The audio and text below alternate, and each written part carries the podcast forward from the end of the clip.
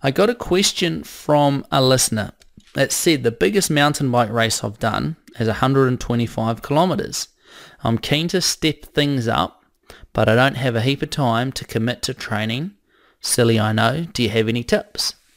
Well, what I wanted to do is just talk about my personal experience with this, because I was probably in a very similar situation.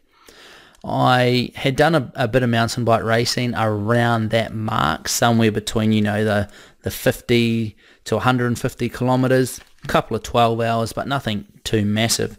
And then I decided to sign up for the Great Southern Brevet and also the Tour of Aotearoa. These were a few years apart. So the first one of these events was the Great Southern Brevet that I started training for. This was 1,100 kilometres self-supported on a mountain bike. It sort of coincided with the birth of my first child, Elsie, about 8 months before this event. So what I really had to focus on was a change in my training approach to make sure I was able to maximize my performance on the day. The other event that I've done is the Tour of Aotearoa, which is 3,000 kilometres from Cape Reinga at the top of New Zealand all the way down to Bluff at the bottom, so the length of the country. This, like I said, 3,000 kilometres on a mountain bike again, self-supported. And by this stage of my life, I had now 2 children, again trying to train with those young ones in the house. So how did I do it? Well, you don't need a lot of time to train and prepare for these long distance events if you are smart and use some clever tricks. So what I wanted to do today was share some of those with you. So I'm not exactly sure how much you're going to step things up with your, you know, your racing distances, but I went from about 100, 150k races all the way up to 1,100 kilometer events. So I was doing this on quite limited time with my training, because I was juggling obviously coaching, day-to-day running of my coaching business, and also family life as not just a dad but a part-time stay-at-home dad, and with these other commitments that I had as well. It was a bit of a juggle, but definitely one that I was keen to embrace. On the start line of the Great Southern Brevet, I was talking to a lot of people about the training that they'd done, and there were stories of, you know, epic training rides, multiple days, huge training weeks. And to be honest, over the 9 weeks leading in to the Great Southern Brevet in 2014, my longest training ride was just over 4 hours, and in fact my weekly training volume on average for the past 9 weeks clocked in at 5.5 hours on average. So how did I prepare myself in such short amount of time? Well, what I did is I looked at the events that I was going to train for, and I identified 4 key factors that I thought would give me the best return for my time investment. These were metabolic efficiency, strength endurance, training specificity, and anaerobic threshold. So I'll go through each one of those now. So metabolic efficiency. For ultra endurance athletes, this is the cornerstone of your performance. If you can become very efficient at burning fat as a fuel and burn a higher proportion of fat to carbohydrate at higher workloads, when you ride, you're going to be able to ride for longer.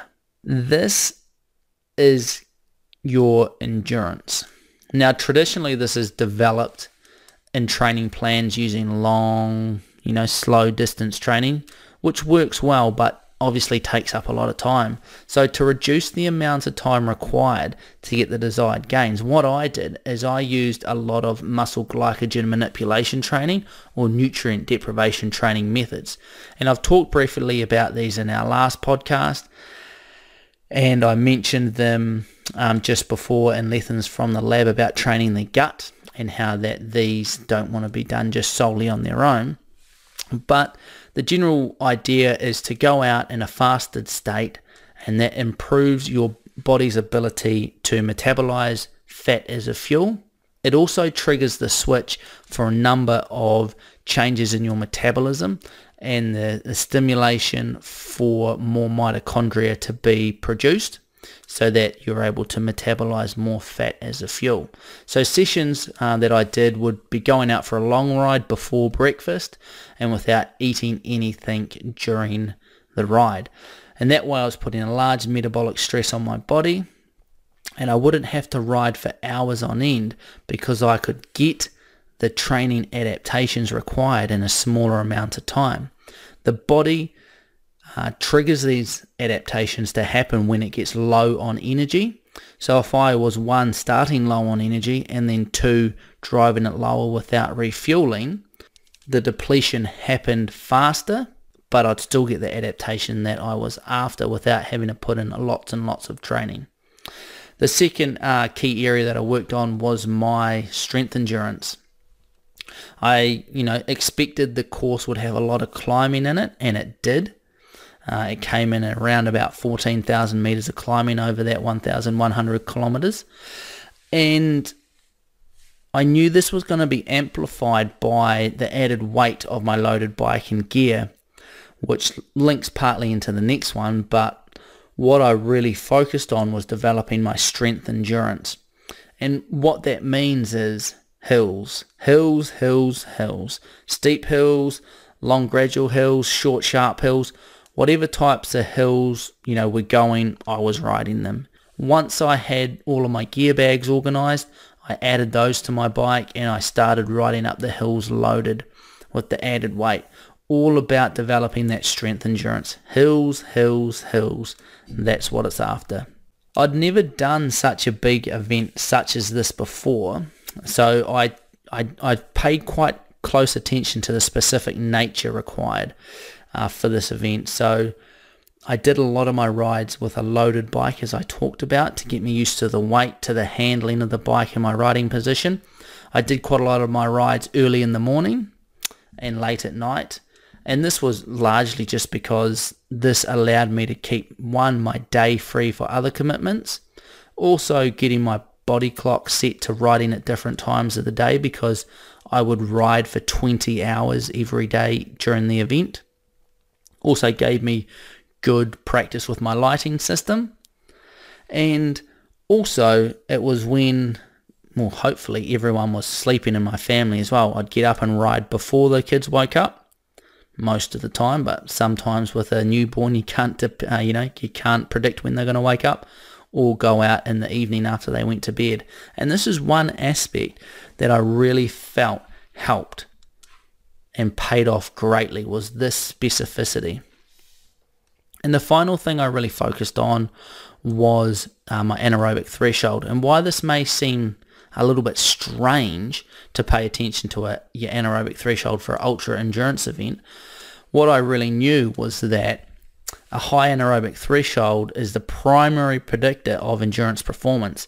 And this is because when you ride any given distance or time, you will ride at a certain percentage of your anaerobic threshold power. The longer the event is, the lower this percentage is. However, the higher your anaerobic threshold is, the higher the absolute power or speed will be at any given percentage. So if you have a high anaerobic threshold, you're naturally going to ride faster at any given speed to someone with a lower anaerobic threshold. Training your anaerobic threshold is relatively easy. Not easy because it's very hard work, but it is easy to do because the sessions are quite short. It gives you a really good bang for your buck in terms of your training time. So if you are pushed for time, hitting your anaerobic threshold is a very, very effective way of training. So there you have it. I participated in two of my longest events when I was the most busiest or had the least amount of time to commit to my training. And that's how I really did it. For the Tour of Aotearoa, it was a very, very similar approach. I added in some, some longer overnight sessions in there, but not as many as you would think. So that's my tips. That's the lesson from life this week. I hope that helps you get into some bigger, longer mountain bike events, even though you don't have as much time to commit to training. Find the time, be smart with your training, get out there, and get into it.